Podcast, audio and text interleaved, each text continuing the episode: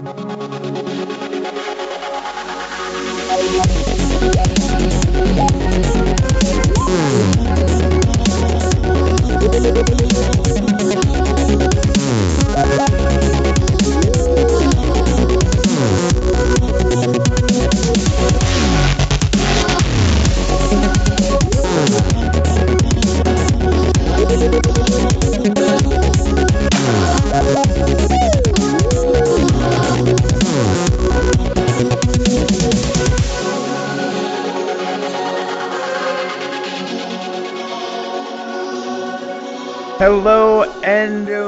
welcome to Open Mind UFO Radio. I am your host Alejandro Rojas, and we have with us Martin UFO Guru Willis. Wow, I'm honored.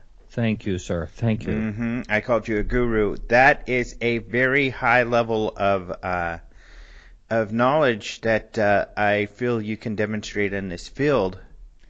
Well, I don't know about that, but um, let's just say that I listen to other people that are pretty involved and just kind of absorb as much as I can, just like you. hmm Well, if you're not a guru, what would you call yourself? Um, well, let me just bounce that right back at you. What do you call yourself? Oh, jeez. Yeah, I got you, didn't I? you got me. I guess you just a UFO dude. Or enthusiast, maybe? Yeah, Could you be. know, a lot of people, and, and this is an interesting topic, a lot of people get upset with that phrase enthusiast. I do not. Um, I'm an enthusiast. I'm not really an activist. At times, maybe I do a little bit of activism uh, in this field, but, uh, you know, I don't see why people get offended by being called an enthusiast. I'm not. Yeah. Okay. Especially since I called myself one. Yeah. Martin UFO enthusiast Willis, welcome. Thanks, man. Let's talk about first uh, my guest, if you don't mind, and then we'll get into some UFO news. Sure. Why you're here, of course. But uh, my guest is Lorien Fenton. Um, she does some California, California MUFON stuff. She uh, has a conference, a UFO con type thing, and uh, you know I see her at a lot of the conferences. I saw her at MUFON, the MUFON symposium recently, and uh, she has something interesting she's doing. Like she was inspired at the UFO Congress. Uh, we have experiencer sessions where we have Yvonne Smith and, and others. In fact, Barbara Lamb, I believe, was the first to start this, uh, where you know people who feel they've experienced different things uh, come and talk together early in the morning, and then uh, we've added because there's so many people, we do it at night as well. But uh, she was inspired by that. But she noticed, you know, there's a lot of people with a lot of different types of experiences, and sometimes they seem to be a little uncomfortable altogether. When sh- one showing a UFO sighting, and then the other one's talking about talking to uh, reptilian aliens or something. So she is having a conference, but she's separating all of these different types of experiences, which I thought was interesting because I don't know anybody who's done that before. And she's writing a book uh, uh, based on kind of uh, people's different uh, uh, experiences, or you know what they perceive to have as a, you know, uh, ex- communications or sightings. Interesting. Yeah. Well, I noticed when I was out in Phoenix last year that there were some experiencers that met early in the morning, hmm you know, and so in a way they kind of, you know, did this with themselves. But uh, yeah, I can understand, you know, something doesn't fit for everybody, but just to be able to share with other people, share the burden or whatever it is, hmm I think that's pretty important. Well, and let me ask you about this. There's been this new movement, kind of, to use the word experiencer instead of abduction, uh, instead of alien abduction. What are your thoughts on that?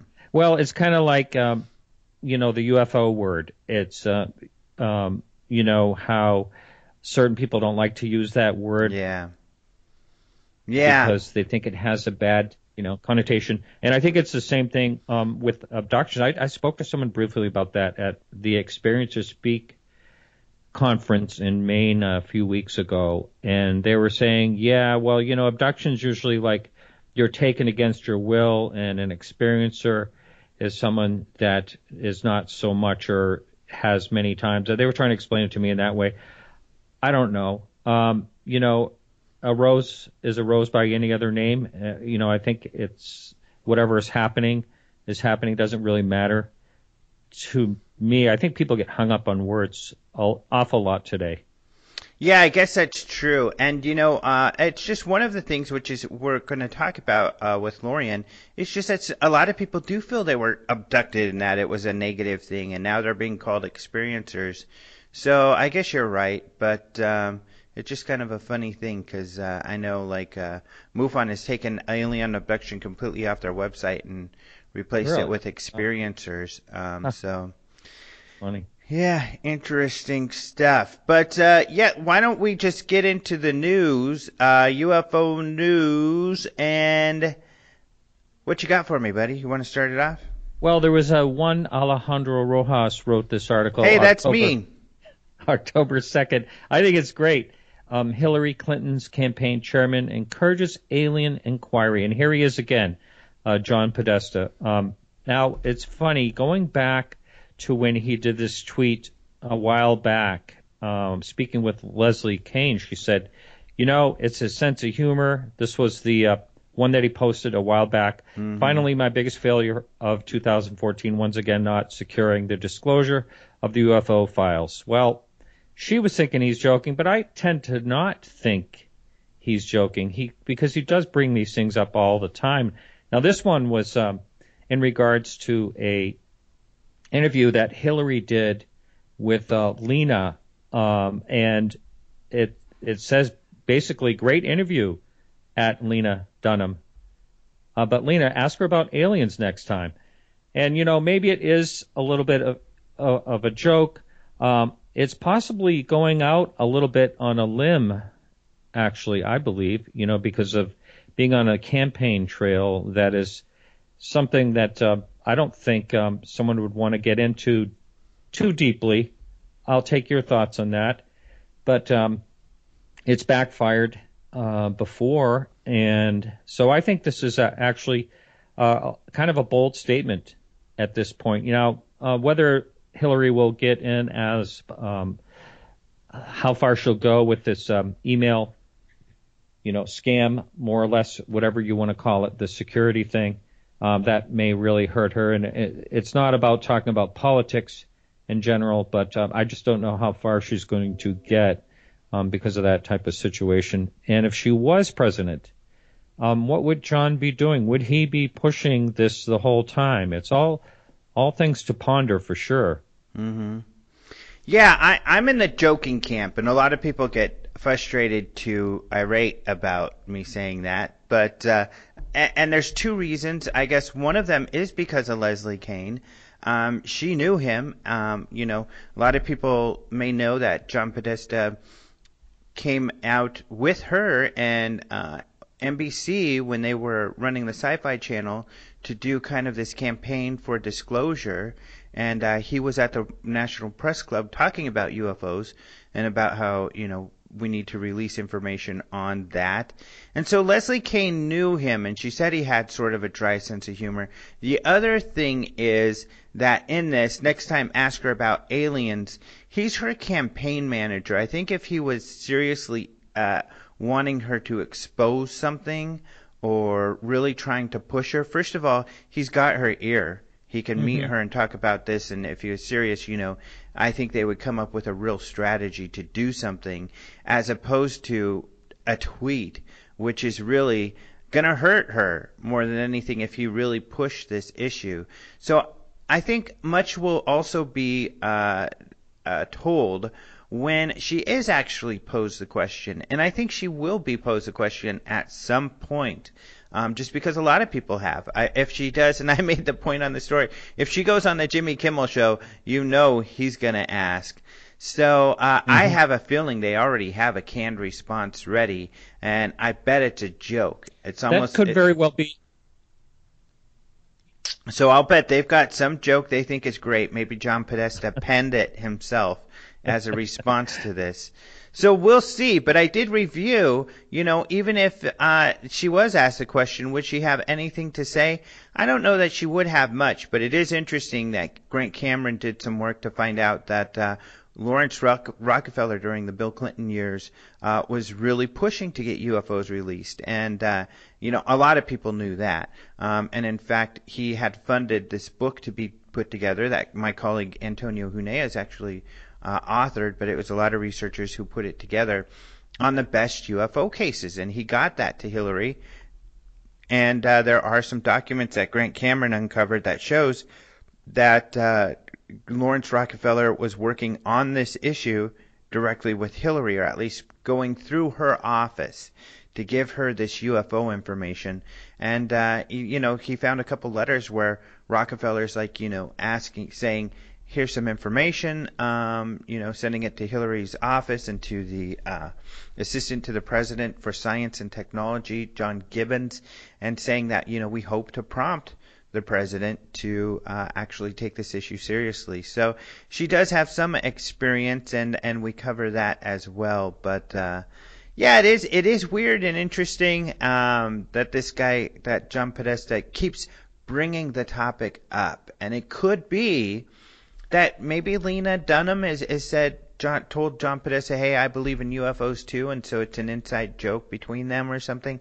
I have Mm-hmm. no idea, but Well, uh, you, you make a good point when you say that, of course, being a campaign manager, he can definitely steer the questions during an interview. That that's absolutely the truth for sure. Um, I had uh, um, John Alexander on the show last week on my show, and you know he made a pretty good point.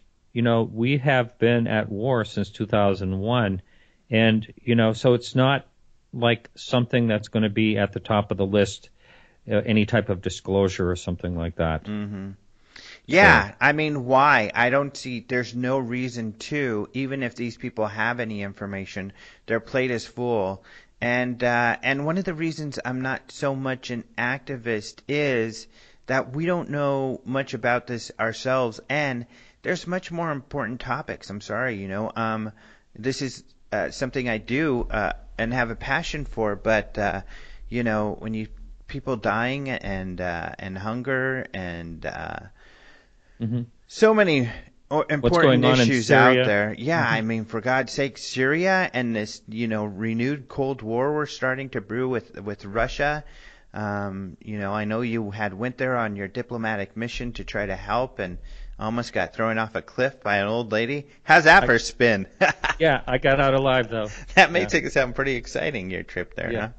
huh? but uh, you know, there you go. Yeah. We'll see. But uh, I am anxiously awaiting her being asked the question. That's for sure. Yeah, it will be interesting to see how she handles it and if she'll just, you know, shrug it off like uh, in a joke. Yeah. Yep. So, um, and I don't, you know, Bill's talked about, he's been asked the question quite a bit because he certainly was uh, interested in UFOs. Uh, but Hillary, I do not believe, has been asked the question, so it should be interesting. And uh, I, she might have an Obama type of, you know, just joke qu- answer, but we'll see. Maybe Oh. she could say that's what all her missing emails were about. Yeah, there you Yeah. go. That would be fun. Yeah. All right. Well, the story I want to bring up, uh, we've got a few videos that are kind of interesting that we've had posted recently from Roger Marsh. He's doing a great job going through the MUFON files and posting uh, videos, mostly of cases that have been completed where it's an unknown. They don't know what, what it was in the end. And one of those is this fi- this uh, video from Houston of these strange lights in the sky. Now, at first you see these strange lights. You you don't know what the hell's going on. He he does in the video zoom out so you can see, you know, and when he zooms out it just looks like, you know, some mundane bright light in the sky and you see the ground, you see this uh, light pole, but when he zooms in, you get this really weird effect with these lights turning on and off. They look kind of like globs of light. Um, he said this was at like 4:30 a.m. in the morning. He says he was in shock and awe. So it was really weird. He said he had grabbed his camcorder out of his truck. Um, he also says he is, uh, and this is what some people have pointed out as a possible problem, that he's making an independent feature length film and on UFOs, it seems like, and that this video is being used in his trailer of this film. So some people are saying, "Uh oh, this guy's a filmmaker. Is he faking this stuff?" You know, um, in Mm. order to promote his movie. But you know, I've sent it to people like Ben Hansen, Mark D'Antonio. I haven't heard from Mark actually, but Ben Hansen was thinking at least, you know, he doesn't see any manipulation as far as CGI yet. He wants to look further into it, and uh, and Lee was really interested in it. Speigel from the Huffington Post, so he's going to probably write something up, and we'll see what responses he gets when he has people analyze it. But um, so far, nobody's seen any obvious problems in the video itself, and uh, I think you said you saw it, and it's really weird, right? It's really quite amazing. You know, it's one of the better ones um, that I've seen in in a while. But it is a, a real odd, like morphing. Um, but it looks like some type of energy. Yeah, it's a good one. Mm-hmm.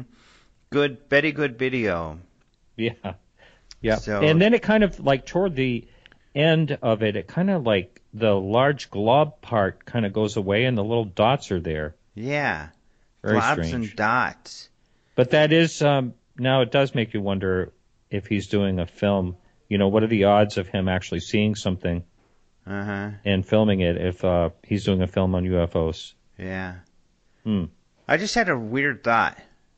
What's that? You know, I was thinking uh, it would be so fun, and uh, this being radio or, or audio, if we could somehow show the people this on radio and, and what technologies there might exist. This conversation, you know, is going on with myself in my head, actually, while we're speaking, believe it or not.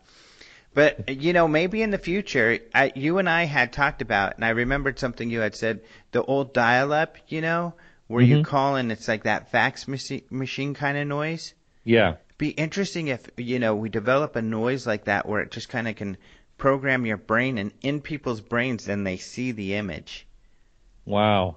wouldn't that be cool That is uh, that may come someday. yeah so Absolutely. And then uh, then you could really mess with people.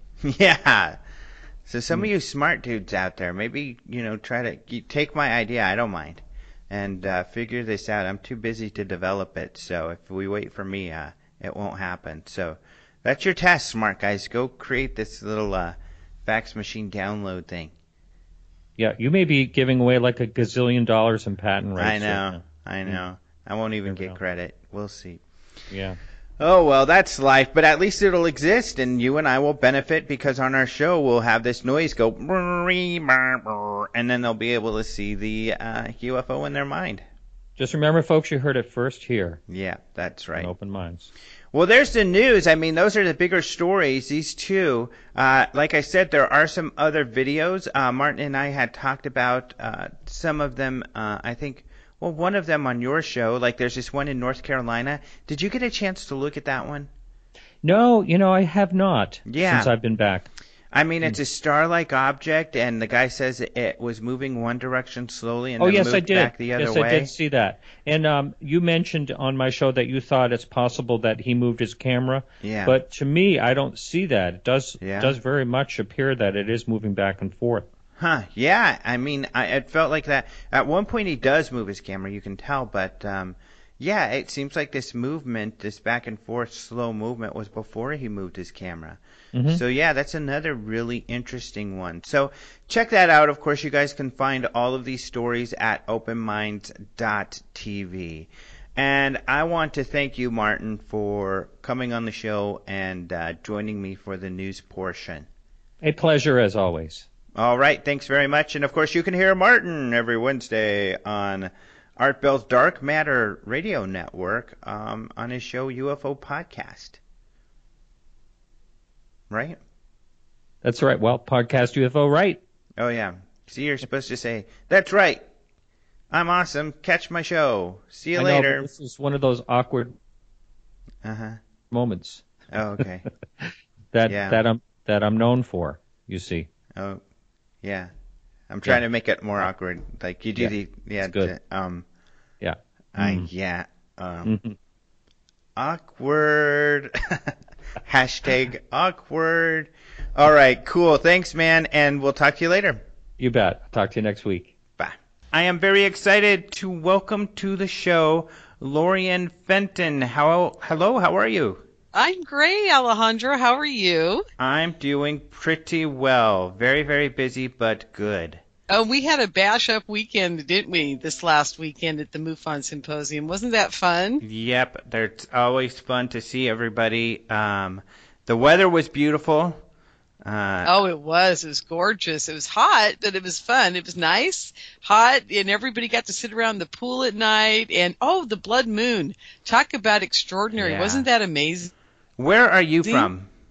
Oh, I'm from uh, Northern California. Oh, okay. I actually originally am from Portland, Oregon, mm-hmm. and um, I'm living here in Novato, California, in Marin County, one of the okay. richest counties in the world. And really? It's beautiful. Oh yeah, it's beautiful wow. here. We call this Hollywood North because Mm. all the stars live up here in Mhm. seclusion.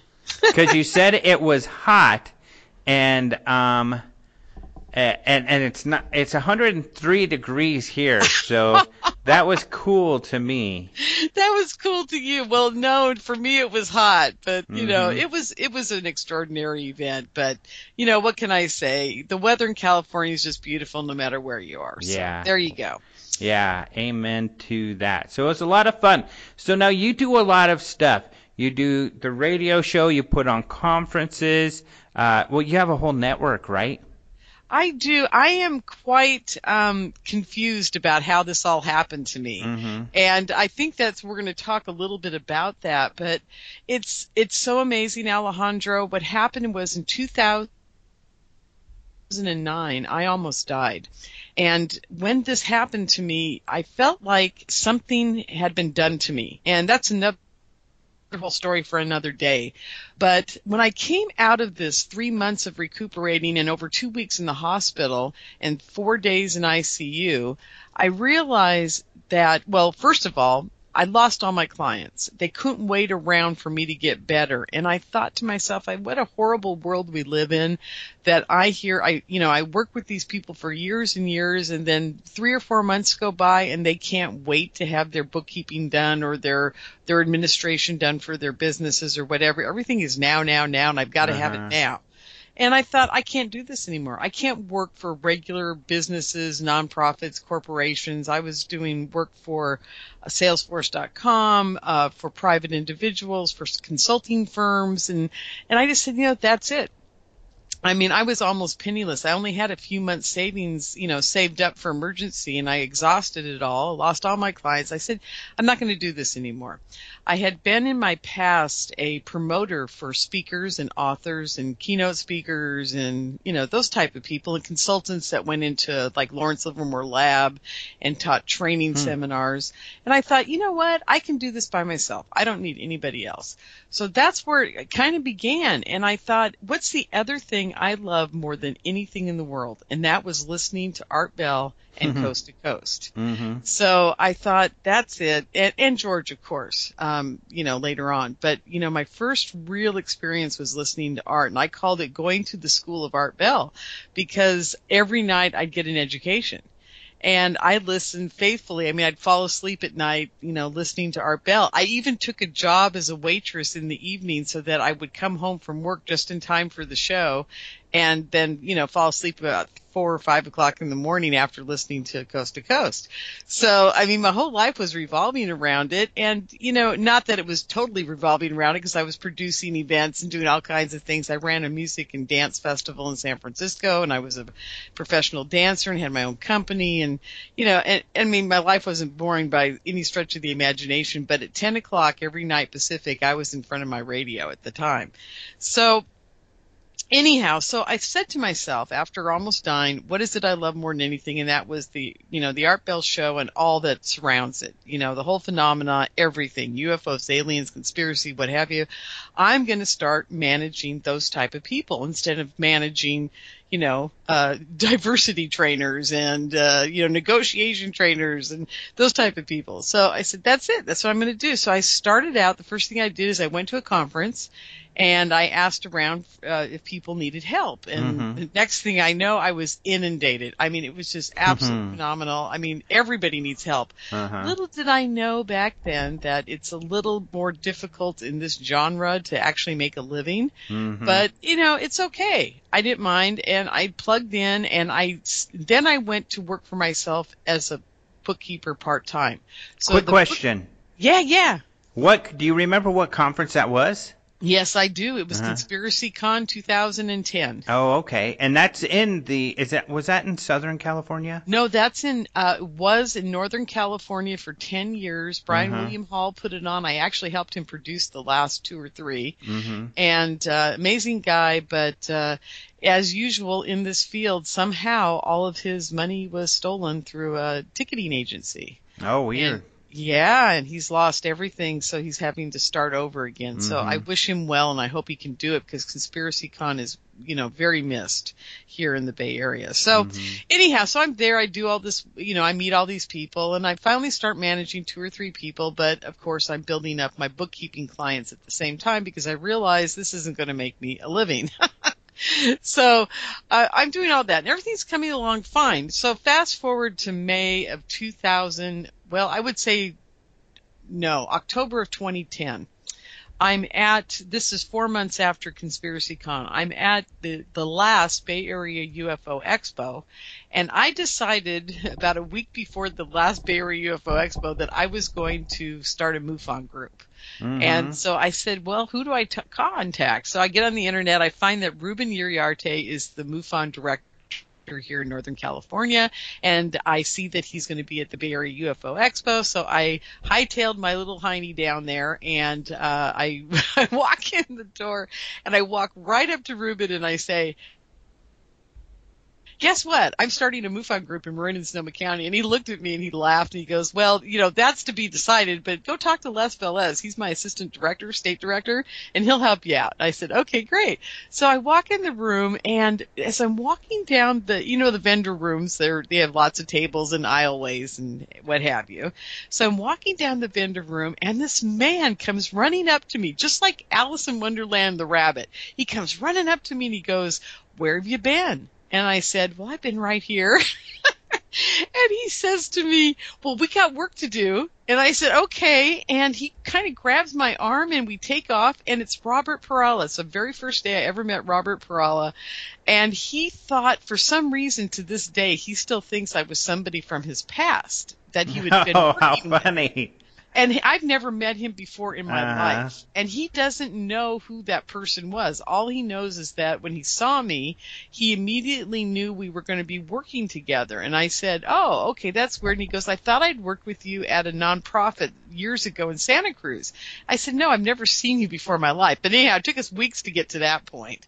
So, um, anyhow, so he whisked me away. And the next thing I know, Jordan Maxwell's talking to me and all these people. And I just, I introduced myself to all of them as a, you know, a manager, producer, you know, whatever you need kind of person. And I met like everybody that day. I mean, I was just, it was amazing. Everybody that was at that UFO conference that is anybody came up to me and introduced themselves, gave me their card, and I've become fast friends with many of them. What year was that?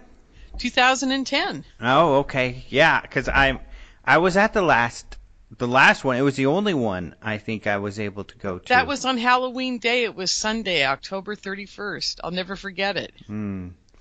Yeah. So you were there. So I missed you. Somehow I missed you. I met every. I thought I met everybody, but you know when you're at that that kind of event and you're going. Oh yeah, it's overwhelming with so many people, especially when you're meeting new new people and and starting new projects and getting excited and planning.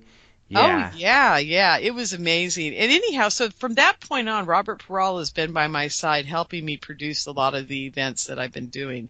He thought it was a great idea because Vicky Jack, who put on the UFO con- um, Expo, that was her last year of doing it. She couldn't do it anymore after that. She also lost quite a bit of money, and you know things. I hate to say it, folks, but this is not the. This don't get into this if you want to make a living. You get Mhm. into producing these type of conferences because you love it and it's your passion. That's that's why you do it. You know, seriously. Exactly. Yeah, it's it's nothing to say. Oh yeah, I'll be able to put food on the table or feed my cats. and that's what's scary about the conferences because I've I've been involved with some that have lost money, which is just that that it, it's usually wh- because the uh, expenses are so high.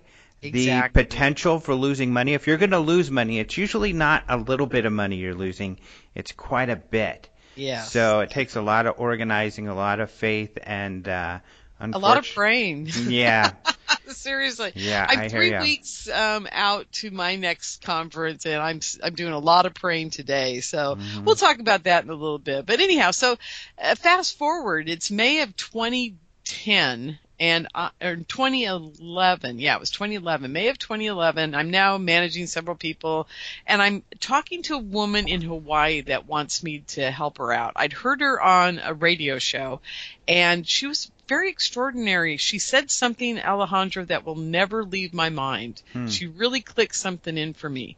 She said the gray aliens have locked our DNA, and she said they did it on an energetic level so that we can never rebuild our DNA to go to this three or four or five strand that we're supposed to go to to ascend, supposedly.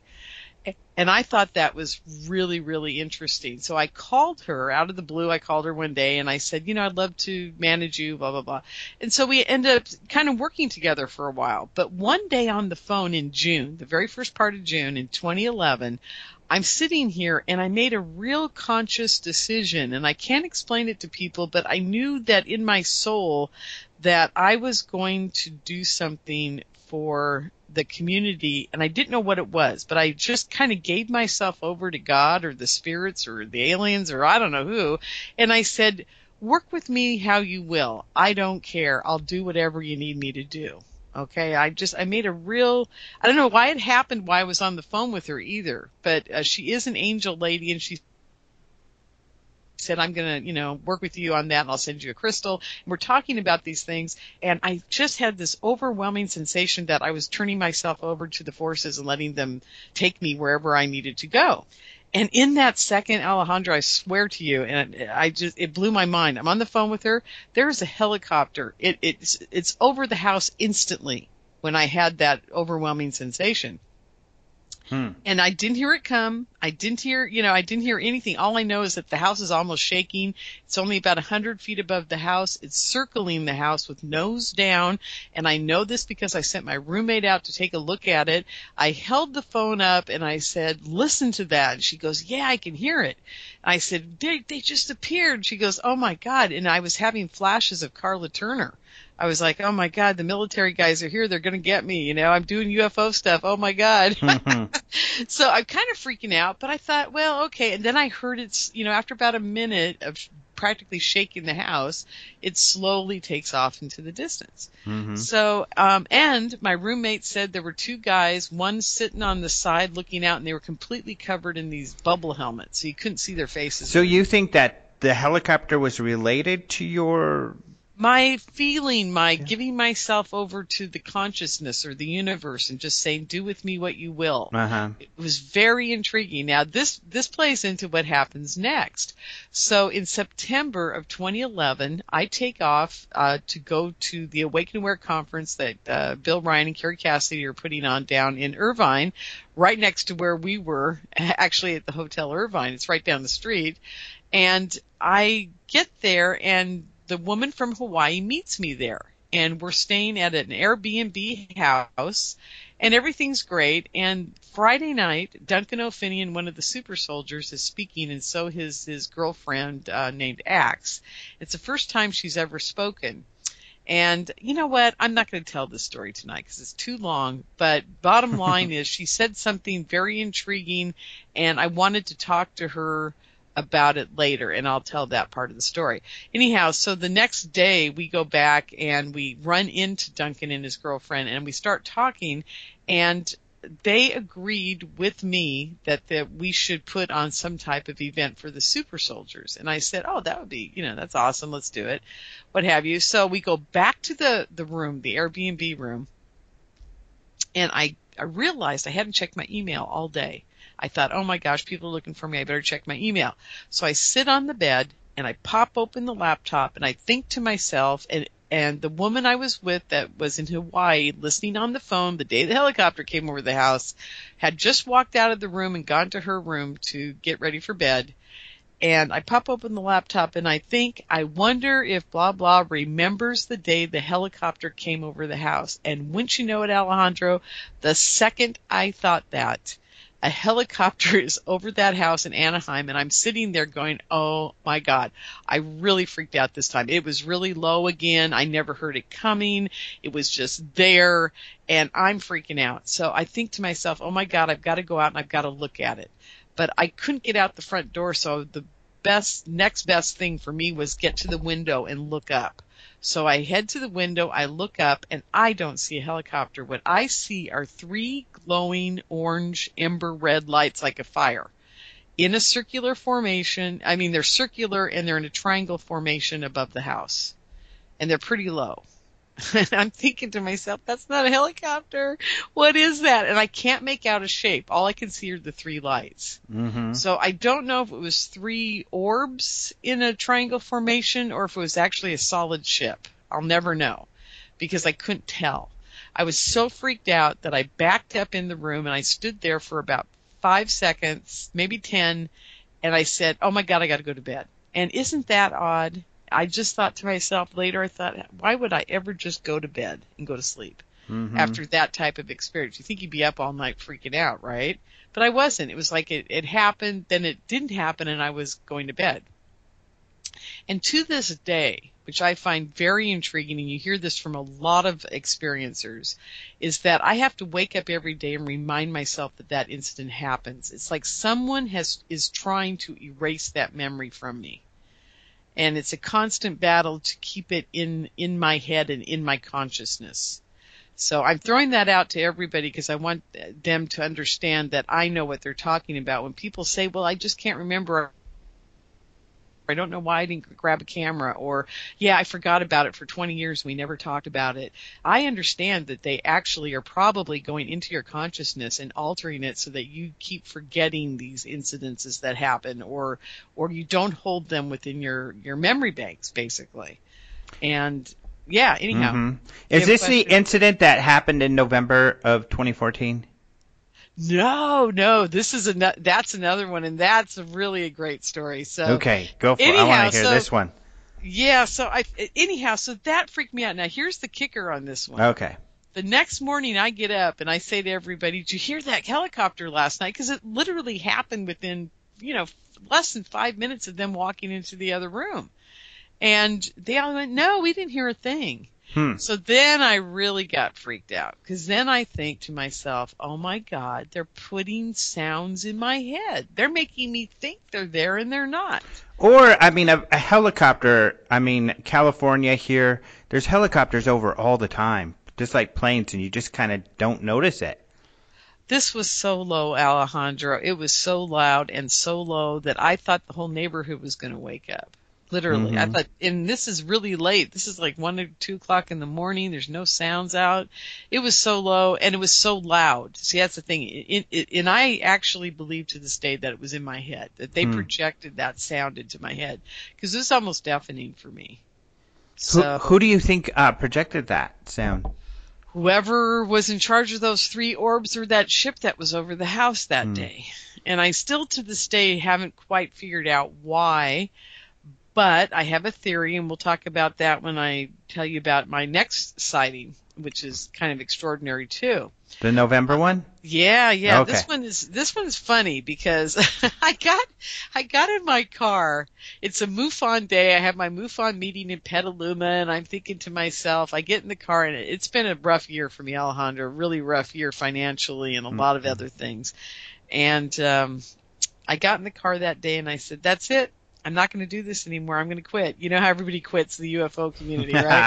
uh, I was I was done. That was it, and I made a real, again, a very conscious spiritual decision that I couldn't do it anymore, and they were going to have to let me go, and it was over. And I was going to do my MUFON meeting and one more conference, and then I was bowing out forever and getting a real job, right? hmm And I'm sitting there. I made this decision in the car, and I get to the meeting. I we have a fun meeting, but I'm a little depressed because I know I'm leaving. I'm not telling anybody I'm leaving, but I know I'm leaving. hmm And, you know what's uh, funny too is that occasionally you'll see people on Facebook or otherwise say, "I'm done, guys. Uh, it's been fun. See you later," and they never leave.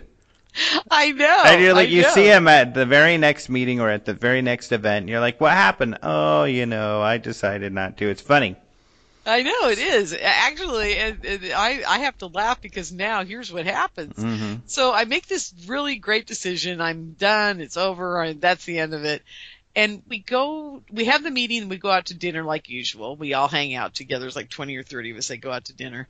And one of the guys comes up to me and he says, Lori, and I got a new night vision goggle. We got to go out and look at the stars tonight before we all leave. And I said, Oh, I don't want to do it in the parking lot at the restaurant. I said, well, you guys go ahead. If you want to do it, you know, do it without me. And because I just wanted to get home. I was not in the mood to do anything that day.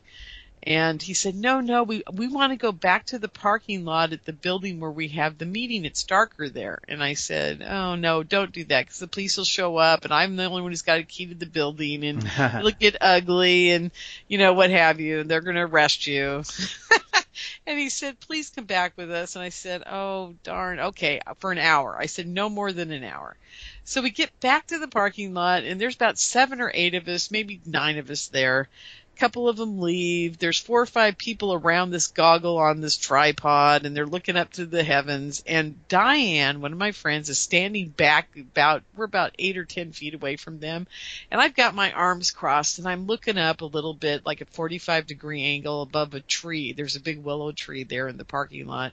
I'm looking up and I said to Diane, I said, we'll never see anything. And the second I said that, a black triangle with three lights in the corner and something in the middle which I could never, I can't make out still to Hi, this day. and welcome looking to at it in my Sovereign Filing Solutions. We're- materializes over that tree as big as life. I mean, huge. It was like a Volkswagen in the sky, you know, right above this tree. And we're looking at it and, and I start screaming, UFO, UFO, and all the people are looking in the goggle because they Hmm. think it's way up there. And this thing's low. It's like right over, you know, the town. And I'm just like, UFO, UFO. And then I, and it, it was there for, and this is interesting. It, it kind of shimmered. I thought to myself, my first thought was, God, the guy doesn't know how to drive the thing. It's wobbling. But I found out later from another uh, very well trained UFO military investigator. He said, "Oh, that was probably the plasma field uh, wavering because they came out of they were decloaking, and you could see the plasma field wavering, so it looks like it's it it's wobbling, but it's not. It's just the the field around the ship." Hmm. And I said, "Oh, how interesting! I had no idea." And then what it did is it slowly started to move off uh, northward, and then it took off like a bullet, and it was gone. It turned out the lights too. As soon as it uh, decloaked and the plasma field stopped shaking, it went black, and all you can see is this giant black triangle, and it was gone. was wow, how weird. Yeah, it was really a, a trip. Anyhow, and instead of being all thrilled, I finally saw my first, you know, spacecraft. I went home and I was mad. Oh, really? I was so mad.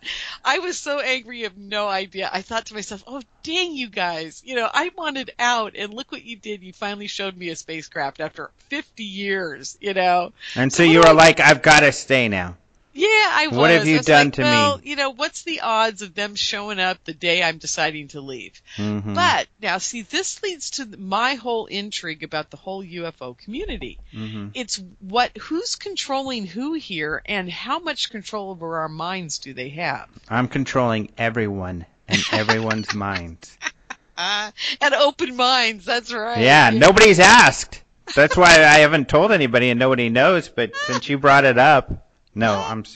Oh, that's Go ahead. wild. Gosh, I hadn't thought about that. Yeah, Oh, see. Oh shoot. Well, anyhow, so that was my whole intrigue with that. Now I got to tell you what's what else happened to me that's Mhm. very funny, and it's all your fault, Alejandro. Well, Mhm. actually, it's the International UFO Congress. Fault.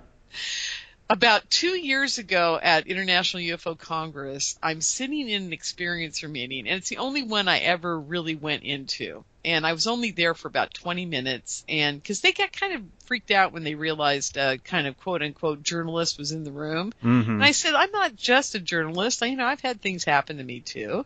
They're they're not UFO and alien related, but I've been pretty psychic my whole life, and that's another whole story. And I'm actually writing a book about it. It's called Being Lorien, being with a dot and then Lorien. Uh, because uh, I, it started out with my whole manifesting a rabbit when I was eight years old, and it just got weirder since Hmm. then. But anyhow, that again, another story for another day. But um, like an apportation type of thing. well, I you know, in a nutshell, I was at a at a um, what was it, a state fair or county fair. And I fell in love with this rabbit, and then the next thing I know, there's one in our driveway when we drive home. Hmm. And I had again gone into that same space, that whole spiritual space of giving over to love, basically, and for the love of the rabbit, I suppose.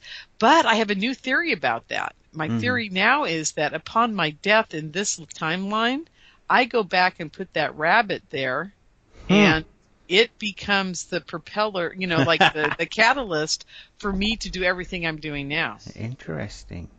Yeah, if that rabbit hadn't been there, I may not have gotten involved Mm-hmm. in any of this stuff. So I'm sorry, I, I but I sidetracked you from the the UFO Congress. Oh yes, okay. It's all your fault, as I was saying.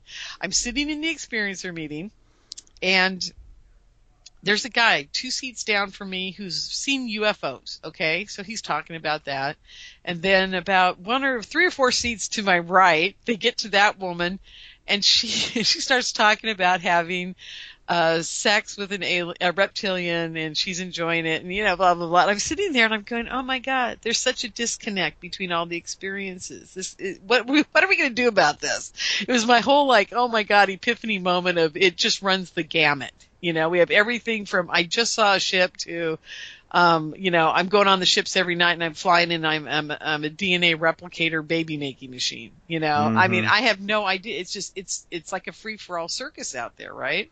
So I thought, okay, that's it. I'm going to put on a conference where we start breaking down the different types of experiencers because there's channelers, there's, you know, abductees, there's contactees, there's telepathic communication contactees, and then my favorite is the unconscious contactee, and that is the person like myself who's never seen a, an ET or had communication with them, but is drawn to all these conferences and is just fascinated by the genre and you know the subject matter. So I, I thought to myself, okay, I'm putting on a conference for this, and then the next thing I know, I'm starting to write a book about it, Hmm. and it's called Redefining the Experiencer because Mhm. as I was doing my research into this, Alejandro, I realized no one's defined or redefined the experiencer since Alan J. Hynek. And it was 1972 in his book, The UFO Experience of Scientific Inquiry. And that's where we got Close Encounters of the First, Second, Third, Fourth, Fifth, and whatever kind. And no one's really sat down and said, okay, what's going on here? How many different types of contact is really going on? Mhm. And I mean, it's changed so much. You know, our idea of it has changed completely. And it, uh, obviously, this is not from a scientific perspective. Mhm. You know, it's this is- interesting. But I mean, we were talking about this. Of course, I've had on Kathleen Marden, and and she and Denise Stoner uh, Right. did an inventory where it's, it's uh, anecdotal information, but people who identify as experiencers or abductees. And then we also, um, you know, Barbara Lamb uh, did a talk about the different types of entities uh, that I think is one of the best when it comes down to, you know, people experiencing and what they experience with these. Uh, uh, well, and what they, they say they experience, but I thought that was it was a very intriguing and interesting idea. And on your website, and this is for the event coming up in just a few weeks, right? Oh yeah, yeah. It's um, uh, UFO Con, the Experiencer event, is going to be held in Sacramento, California, and Barbara Lamb actually is going to be giving her presentation on that at mm-hmm. that event, which is going to be extraordinary, of course. And we're going to break out. Here's what we're doing: we're breaking out the Experiencer groups into six different groups. And let me get to the website because I've got to remember what the different groups are. Off the top of my head, there is a uh, group for people who experience contact with greys and reptilians. I think mm-hmm. we have another group for people who experience angelic or Nordics or Pleiadians or Palladian type of humanoid entities. We have another group for people who have only seen a UFO or have never seen anything at all. And then we have a group later in the evening for people who have had nothing but positive experiences and also a group for people who are having nothing but negative experiences and mm-hmm. want it all to stop. And I believe there's one more group, but I can't remember what it is right now. But basically, that's what we're doing. That was that's all of them. Or no, telepathic only. But yeah, I think you said that. telepathic. Mm-hmm. Yeah, we find that interesting because that's like the channelers and the people who are or psychics that uh, give other people information or see dead people. mm-hmm. You know that type of thing. We want to know what that's all about too. And and the reason we're putting people together of the same ilk is because it's important, I think, that they sit with each other for longer periods of time than like, you know, 30 seconds or up to three minutes, uh, sharing their experiences with other people who aren't having their experience.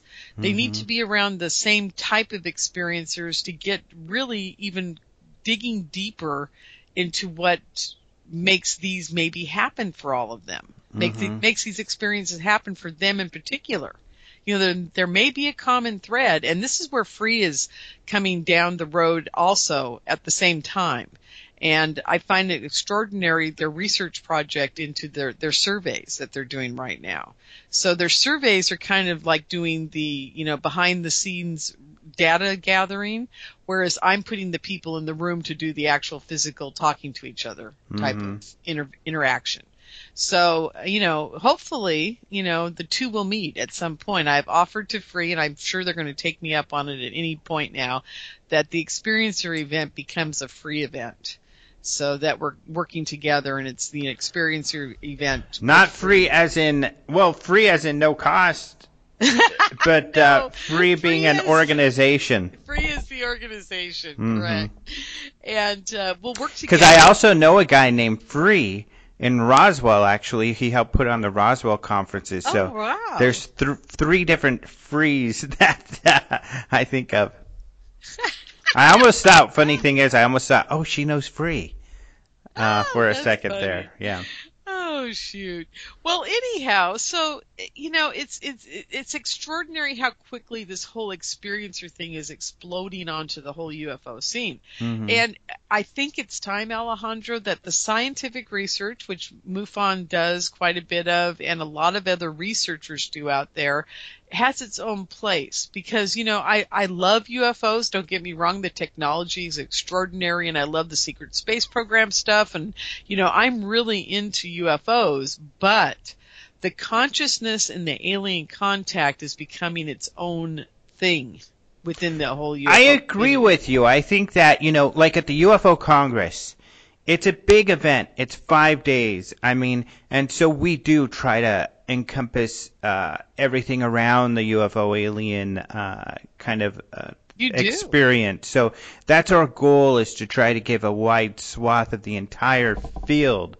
But uh, I agree with you, and I don't think it's a problem where other groups that are smaller, they don't necessarily need to tackle everything. They can focus on just the individual pieces, and I think that we'll all find that there are a large amount of people who are are interested in these little niche areas inside of here, like the one you've discovered, which I find uh, fascinating because I think it'll be so interesting to have these people who feel like they've had these similar experiences to be together and to talk about that. Um, because, like you said, these are you know niches niches inside of uh, the experiencer uh, exactly issue. Yeah. Yeah. And you know, we learned a lot about this from my super soldier and mind control conferences because people were coming up to me at these events and saying, mm-hmm. Lorien, this is the first time I've ever been in a room with other people experiencing the same thing I do. Hmm. And they were just overwhelmed with gratitude because they didn't know where to go or what to do. Now we're much more organized in the UFO community. So I can put on a conference and put it out there to everybody. Yeah, we're doing this, you know, experimental event that is going to help experiencers, you know, the best we can. And I'm, I'm hoping quite a few people will attend but we're just more organized. I mean, they find out about it quicker, faster, better, easier, and the groups are much more organized as well. So, yeah, yeah I'm, I'm, I'm just, you know, I'm really proud of the UFO community for taking the steps they do, and I'm really happy that I'm able to help them, you know, mm-hmm. define it even further down the road for them. Yeah. So, it's yeah, always. My, mm-hmm. Yeah, go ahead. I was just going to say it's always something that we often try to because even when we take like the abduction uh, phenomena uh, at the Congress, I try to balance that as well as far as the speakers who believe it's very positive uh, versus not. Uh, for instance, I don't know. Let's see. Uh, last year we had Derrel Sims who thinks it's a real negative experience, uh, whereas uh, James Gilliland thinks it's all really positive. Uh, and this year we have, I think this year is going to be interesting because we have David Jacobs who believes it's a real neg- negative sort of thing, and yeah. he's a retired professor. And we have another retired professor, uh, Joe Lewels, who believes it's all a positive experience. And luckily, they're both academics. Uh, we'll have Yvonne and Barbara there to do a panel where they can discuss their their ideas and their different perspectives um, together and they're all professional people, so I'm sure they'll do it in a very professional manner. I think that's going to be terribly interesting. Oh, I can't wait. But I'm you're excited. right. there are all of these different, uh, and I think that you know, there's no doubt people we get that people come out of, let's say, a Derrel Sims meeting, and there's some of them are like, oh, Derrel's right on, he's got it, and some of them are like, oh, that was so negative, and and it just freaked me out. Whereas you go to someone like James Gilliland, and then you have the guys, oh, he's you know got these rose-colored glasses on, he's not seeing things as they are. and, but the you know others saying that was so wonderful, I felt so great there. So I could see you know especially how you know people who are really having a hard time with what they're perceiving as these these negative experiences wanting to be together uh, oh, I, absolutely. And the absolutely. other side wanting to be together amongst people who feel similarly as well.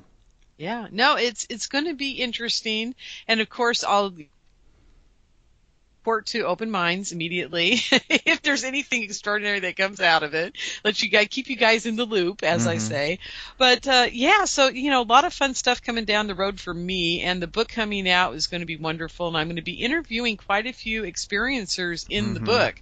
I've uh, contacted about 30 people and they're all ready to, you know, be in the book. They all want to be in the book.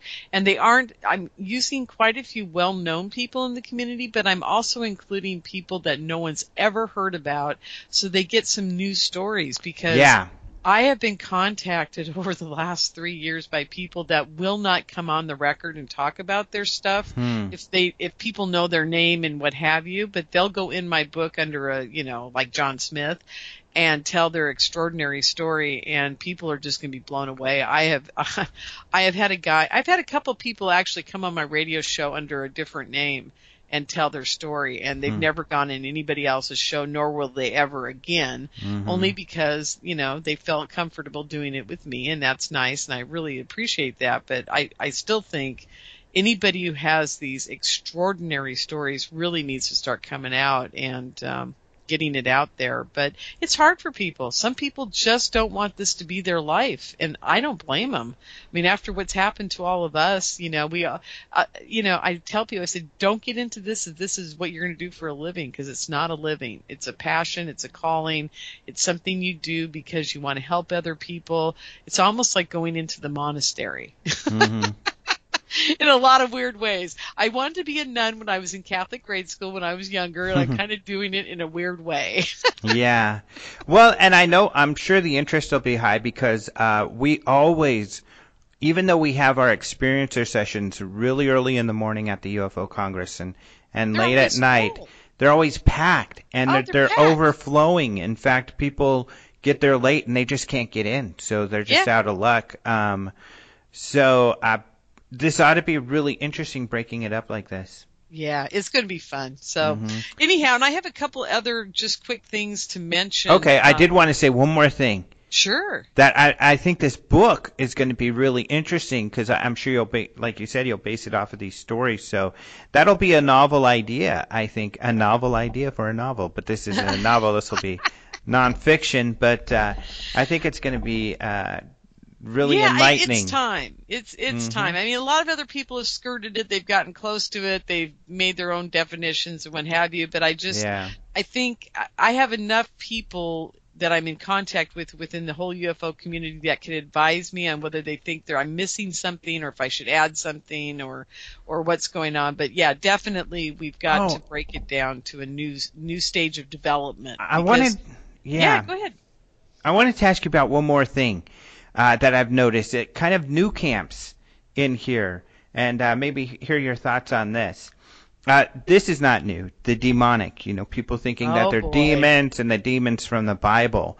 But it seems like there's a, a a new kind of thing coming to the scene where it's the opposite, where there are more um, religious-minded people who are believing that these are angels and uh, kind of a a counter to the to the demon abduction people that this is an an- angelic experience. Oh, it's so funny you're asking me this today of all days. Last night on my radio show, I had Joe Jordan on, and Mhm. Joe was, and I don't know if you noticed that I was with Joe at my Yeah. table over the weekend at MUFON, and uh, wow, what an experience that was meeting that man. And it's so synchronistic, Alejandro. I was um, looking for him. A friend of mine who runs a Christian radio station got a hold of me one day and said, Lorien, you're not being a good uh, alien researcher if you don't get Joe Jordan on your show. And I said, but he's so controversial. And he goes, no, you've got to have him. Promise me you'll have him. He goes, swear to God you'll have him. I said, okay, I'll do it for you, Glenn. His name is Glenn Kennedy. He's an interesting guy in the Patriot community, actually.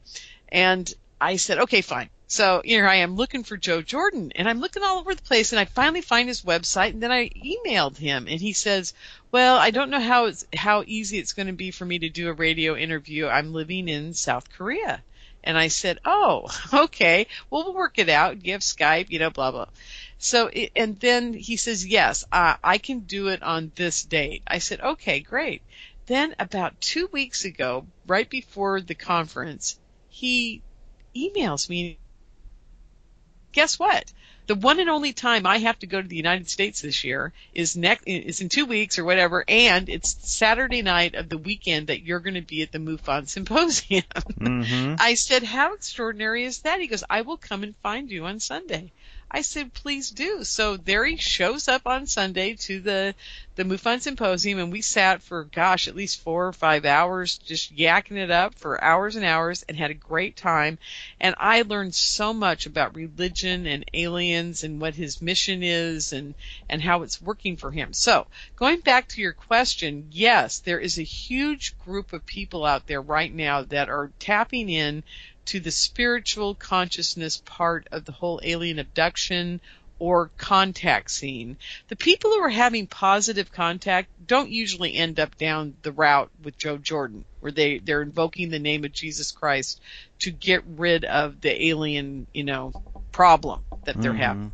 Only the people, it seems, and Joe and I had a long conversation about this, it only seems the people who are having negative end up in the God camp, I call it. And it's extraordinary to me that it's act his his proposal or his, his synopsis or his theory that you say you invoke the name of Jesus Christ and tell these entities to leave that they're going in most cases. And ah, to be honest with you Alejandro I didn't think I heard about Joe many years ago.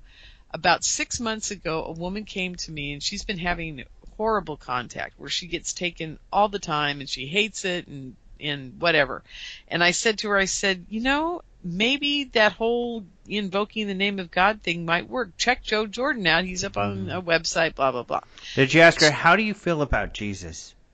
I did. You know, Mhm. actually, I asked her, I said, are you Christian? And she goes, well, not really, but Mhm. I'm starting to wonder if it isn't important. And I said, well, what does that mean? She goes, well, it may be important in this whole scheme of demons and aliens. And I said, Hmm. you know, you got a point.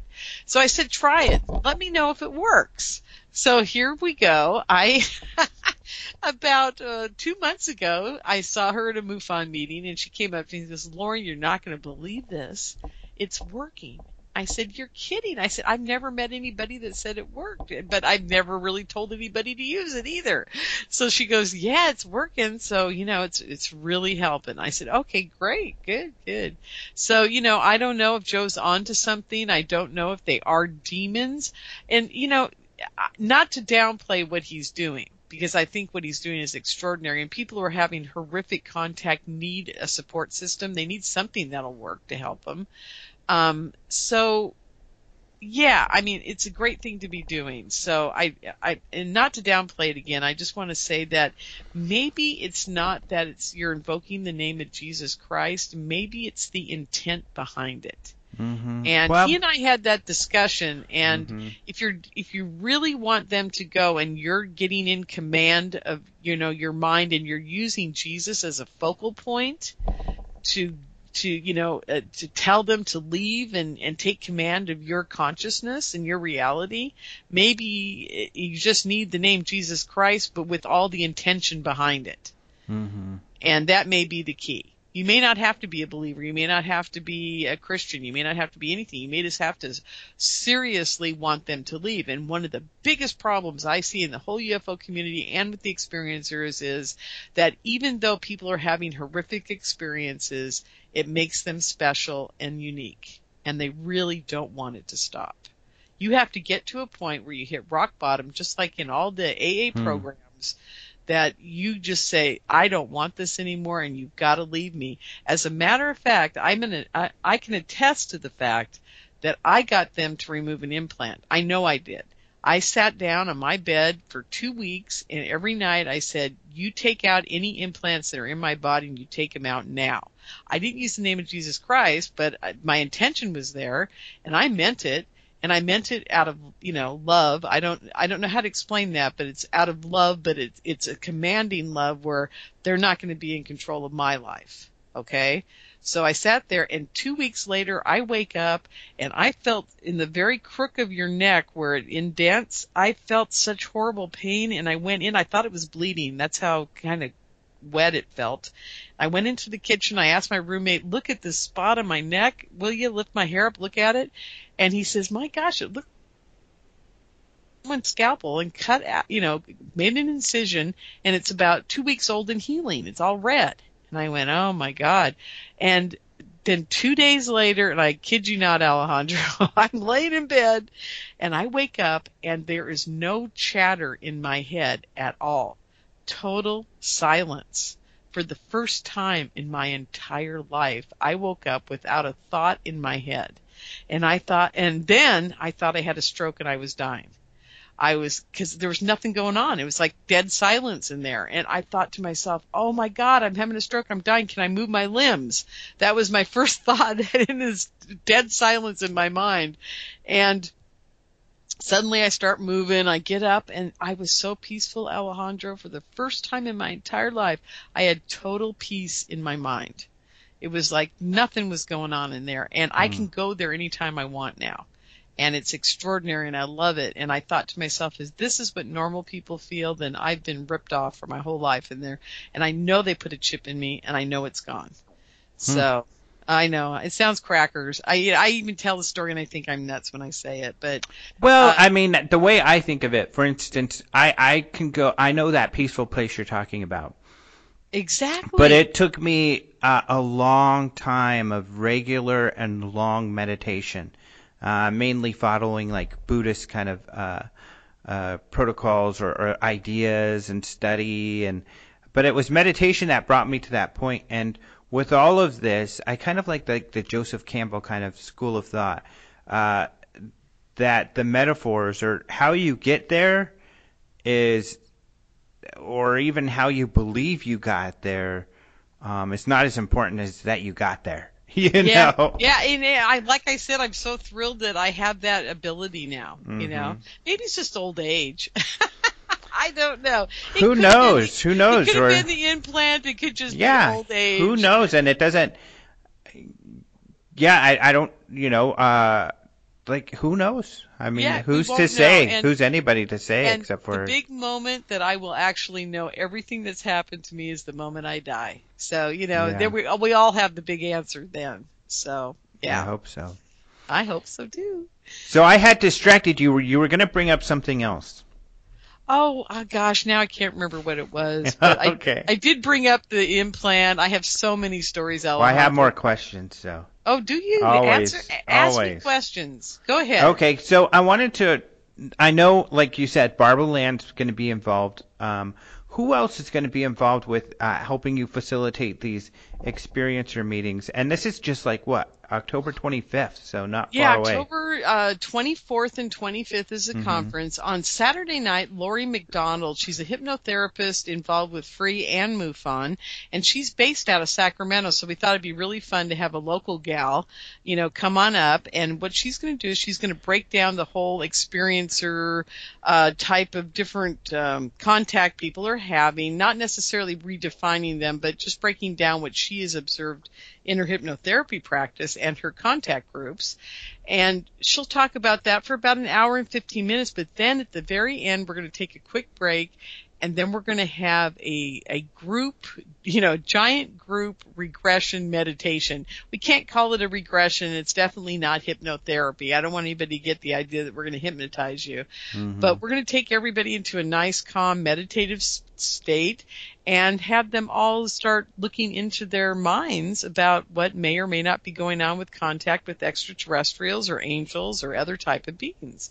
And we're, she's going to guide everybody through that process to see if they've ever had any experiences. Because a lot of people believe they've had experiences but just can't remember it. So this will be good for the people who have never had an experience that they can remember and it'll also be good for the people who have had experiences to take their experience if it was a negative experience and try to mute it, transmute it into a positive type of looking at it instead of being freaked out by it.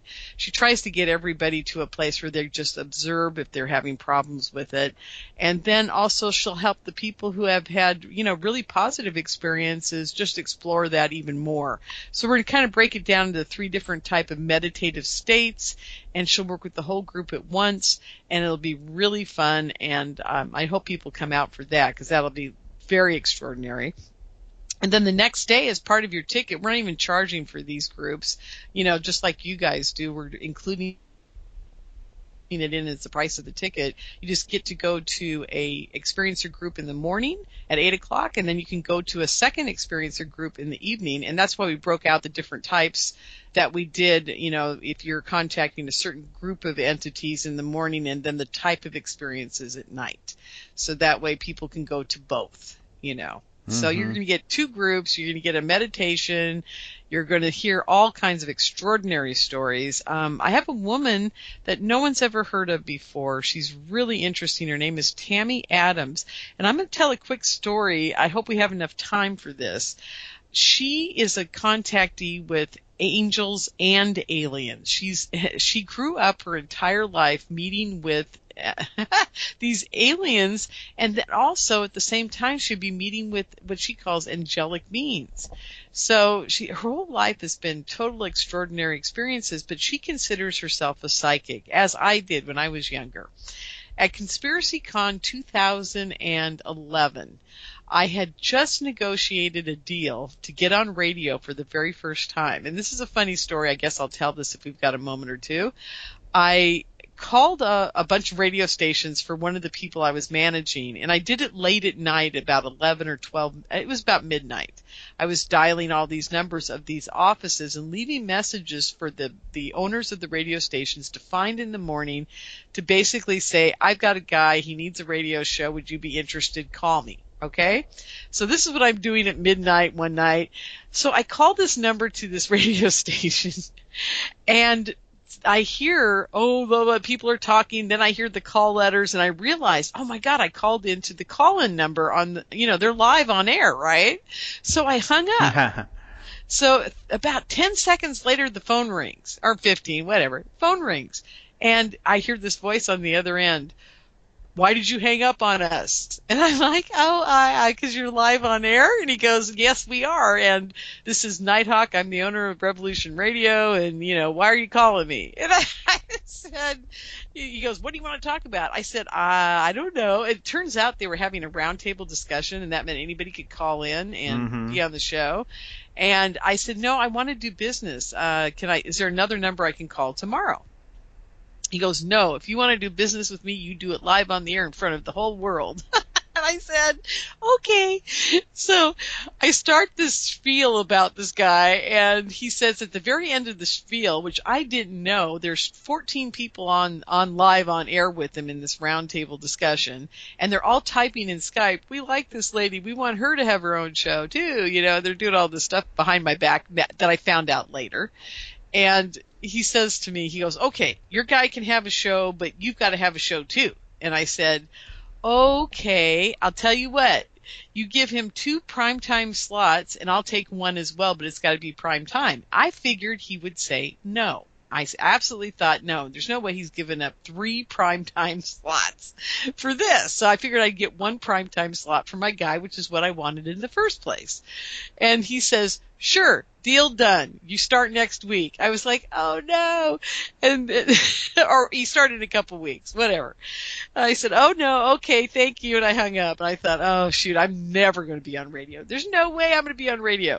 And I, I said, that's it. I'll have to just weasel out of this one. Okay. So, you know, time goes by. That next weekend is Conspiracy Con. I'm running through the, the vendor room because I'm in charge of the whole vendor room for Conspiracy Con that year. And I'm running through the vendor room and this woman grabs, or not, not grabs me. This is Saturday. She says to me as I'm running by her table, she goes, are you Lorien Fenton? And I said, yes, I am. And she goes, I need to talk to you. And I said, okay, I'll come back later. And I never got back. Okay. The next day, I'm again running through the vendor room and do, you know doing as you know what it's like, Alejandro. You got seven million things going on, so I'm running to do one of those seven million things, and she grabbed. I go by her table again. She grabs me by the arm, throws me into the chair, and says, "You've got to talk to me." And I said, "Okay, what?"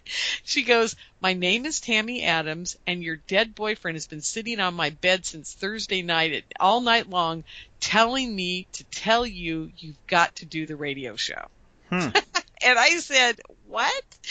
And she goes, yes, he says you've got to do the radio show. You, there will be thousands and thousands and thousands of people listening to you. And here's the kicker, Alejandro. My dead boyfriend says to her, they will be able to hear you. And so I thought, oh my God, I started crying. I said, okay. I guess I'm doing the radio show after all. I, I, I did not want to get into radio. I had no interest in it at all. As a matter of fact, and I tell this, you know, on, I haven't told this a whole lot, but I had a speech impediment as a child. And so Hmm. just talking right now is, is a chore for me, you know. Mhm. It's not as easy as it is for most people. So, um, yeah, so that was an extraordinary experience. But to have this, Uh-huh. my poor dead boyfriend sitting on the end, uh, edge of her bed, I knew then she was definitely some kind of con- contactee and a very special person. And she'll be presenting about meeting the Greys as a child and talking to angels and all the things she's done over her life. And no one's ever heard of her before, and she's amazing. Hmm. So, you know, I try to bring people that no one has ever seen or heard from before. Yeah. You know, their their presentations aren't as polished as the professionals that you and I are used to dealing with, but they're so heartfelt their presentations and people just relate to them. And I'll tell you what, another person I'm bringing that very few people know about is Julian Juliana Orco. Uh, she's the violin player that uh, was on all these cruise ships and playing Las Vegas. And suddenly, one day she had contact with aliens and she became an instant, like, amazing artist and started painting. And now all of her paintings are in galleries and they told her that she needed to do that to connect with people. And she's going to get up and she's going to talk about her contact and she's going to play the music they inspired for her. And she's just getting out on the circuit now. And, but she is again an extraordinary person with an amazing tale to tell. So yeah, I hope people are, you know, really interested in seeing some new faces and they'll, they'll be able to do that at our conference. So Mhm. Yeah. That's fun. You know, I'm a big fan. I talk about it all the time about how what we're we try to do is try to bring new faces, new people, and people who are doing something or have something important to say. So I totally appreciate that. Yeah, and it's fun. you guys do. Yeah. it's fun listening to you because you have the same excitement about doing that as well. You can tell. Oh yeah, I love it. There isn't anything like it. Oh, the phone's going off. I guess it's time to ignore them. Uh oh. Well, that is our cue. That's our music. That the music came on to wrap up music. But uh, perfect timing. So yeah, thank you so much for coming on. Really interesting concept. I'm really excited about what you're doing here, and to see your book where you compile all this information together. Oh yes, and and at some point, don't forget to tell people that you'll be speaking at UFO Con uh, 2016, April 15, 16, and 17 That's in right. San Jose. So San don't forget that. Last time I think I was out there was I I always go through Ruben because that's Ruben's area, and I think it was, I think it was South Bay. The last South Bay uh, conference was the last time I was Oh, out there. know, I forgot to ask you. Let's do a little business Yeah. on air live. Um, do you speak Spanish fluently? No, lo siento, pero no hablo español. That was Well- Spanish for those people who, of course, everybody knows those words. Well, I was going to say, if you did, we're going to be we have we have added. Some yeah, the Spanish portion. Yeah, we're That's having cool. a whole Spanish speaking section of uh, UFOCon, the Experiencer event. I forgot Yeah. to talk about, Yeah. and it's you know extraordinary. So if you guys speak Spanish and you know you're hearing our voice and want to hear uh, Victor Camacho, Ruben Uriarte, um, Victor's wife is doing a, a workshop, and we're going to have some extraordinary special guests that are going to be speaking Spanish as well. So you can you can you know check that out too on the website. The website Yeah. is caufocon.com. That's CA for California, ufocon.com. And that's going to change soon, right, Alejandro? and then Lorien Fenton is where you can find everything that you're doing. Lorien, L O R I E N, Fenton, as it sounds.com. And you can find everything you're up to there, right?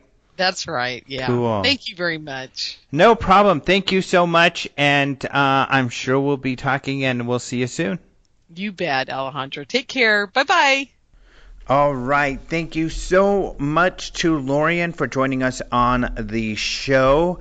Um, remember, you can catch her at lorienfenton.com. That's L O R I E N Fenton.com. And you'll be able to see her conferences and everything that she's up to there.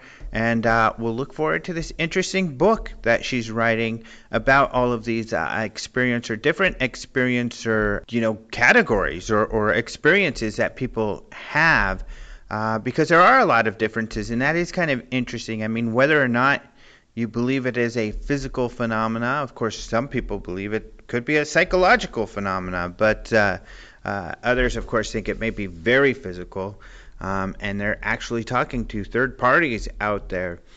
But uh, either way, I mean that there are these different camps, or there are different people feeling they're having uh, different sorts of experiences, but that these experiences can be categorized, and inside of these categories, that they're similar to each other is really interesting. So I, I'm really interested in the topic. I'm really interested in how she uh, goes forward with this and what she discovers. So cool stuff. Thank you so much, Lorien. Otherwise, thank you to you, the listeners, for listening once again. Uh, you know, we don't get to do a show every week. Last week we were in MUFON and uh, at the MUFON Symposium and just got us really busy, so that's why we couldn't do a show. We you probably noticed we didn't have a UFO report either. But uh, we will have, uh, of course, we have this show today. We'll have another one next week, and we'll have a UFO report coming out on Friday. So check that out. Really cool stuff. And of course, you can catch the UFO report on our YouTube channel. We actually also have some new t-shirts. So I've already posted this cool flame t-shirt that we have for openminds.tv. You'll find it at the store. And we've got some more too, so I'll post those this week so you can purchase some some cool T-shirts, and I'll send out an email for those of you who are, are not aware or don't um, so you guys could see it, you know, if you can't go to the web page from now until then. But that does remind me, we do have an email newsletter that we're sending out on a regular basis to let you know about some of the cool stories and videos and stuff that we've got going up. Uh, we've got some other cool videos that we're working on. We're going to have up real quick too. Uh, I, I won't share what or who or when because I don't know exactly when these will be up, but they'll be up soon. And so uh, to keep up to date on what's coming out when, you know, join our email list. And you can do that by going to our homepage in the upper right hand side, you'll see a blue box that says join the, the email list.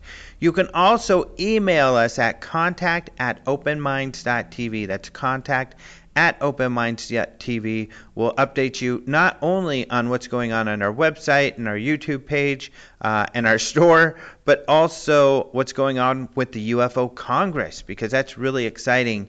Uh, we're getting lots of new speakers, and I mean we've got pretty much our lineup finished, but you'll notice we don't have everybody up on the website yet. We'll have more this week, and we've really got everybody. We're just waiting for some final confirmations uh, on a few, and you guys are going to be really excited about what you see. We have some really cool, uh, first time ever things happening uh, at the Congress as usual, and uh, stuff that you guys are really going to enjoy. And uh, I know that it's stuff I'm extremely excited about. So we'll have updates, and uh, of course, we email those updates. Uh, we try to email biweekly, so we don't really, you know, uh, attack your inbox with a bunch of stuff. at the most, we'll do weekly, but that is uh, rare. It's mostly biweekly, just so you don't have to be afraid about uh, getting an avalanche of emails from us. Uh, but we do want to keep you up to date because this is some cool stuff, and I think lots of you want to keep, be kept up to date. So check that out. I want to thank Caleb Hanks, who does the open and close music. You can find him at the Clerk Chronicles. Uh, there's a link to that on the radio page at openminds.tv. Uh, and I want to thank, you know, I mentioned what Martin is on the Dark Matters Digital Radio Network with Art Bell. Uh, they rebroadcast our show, which is really cool. I guess one other thing I want to mention, and this is kind of cool news, and I should have mentioned it in the news with Martin, I guess, is that uh, remember we've talked about this uh, conference coming up in November where Travis Walton is it's going to be the 40th anniversary. He's going to have people go out to the site. We're going to go out to the site on the day, you know, the 40th anniversary of when it happened, even the time at dusk, so we can be there with Travis and he's going to talk about it. Then the next few days, there's going to be some speakers. Uh, we wrote a story about how uh, the police officer, the first to respond, will be at that conference. But there's going to be some witnesses. So some of his fellow colleagues and um, coworkers, some of the lumberjacks he worked with that also experienced this that really have not come forward, if ever, but uh, rarely, to talk about this. And they're all going to be there near where it happened to talk about it. So, not all of the living guys will be there, but uh, they might be. Actually, there's there's still some outstanding uh, invitations and discussions going on, but a lot of them are going to be there, including Mike Rogers. So in the movie, he was portrayed as kind of the main guy uh, in the movie. So he'll be there and others. So it's going to be really exciting and uh, really a once in a lifetime kind of opportunity. So be there if you can. You can go to skyfiresummit.com to find out more, or just uh, Google Skyfire Summit or Travis Walton Skyfire, something like that. You'll find it. Uh, you'll also see that me and others like the Facebook page for the event as well. So check that out. I'll be emceeing, so I'll be there too. Um, and it'll be a lot of fun. Lee Spiegel from the Huffington Post will be there. Uh, I know uh, Jennifer Stein, who did the Travis movie, will be there. She'll be showing her documentary there. Um, Tracy Torme, the guy who wrote the script for the original Fire in the Sky movie based on Travis Walton, will be there. Uh, James Fox will be there, who's working with Tracy Torme to do another movie. Uh, of course, James Fox did the great documentary Out of the Blue and I Know What I Saw, some of the best UFO documentaries out there. So uh, there's a whole list of a, a, lot of other really cool people. So hopefully you can make it. Noe Torres and Ruben Uriarte, my two buddies, will be out there. But um, OpenMinds.tv, under our events page, you can also find more information about that. So lots of cool stuff. Um, and we'll talk to you next week. Adios, muchachos.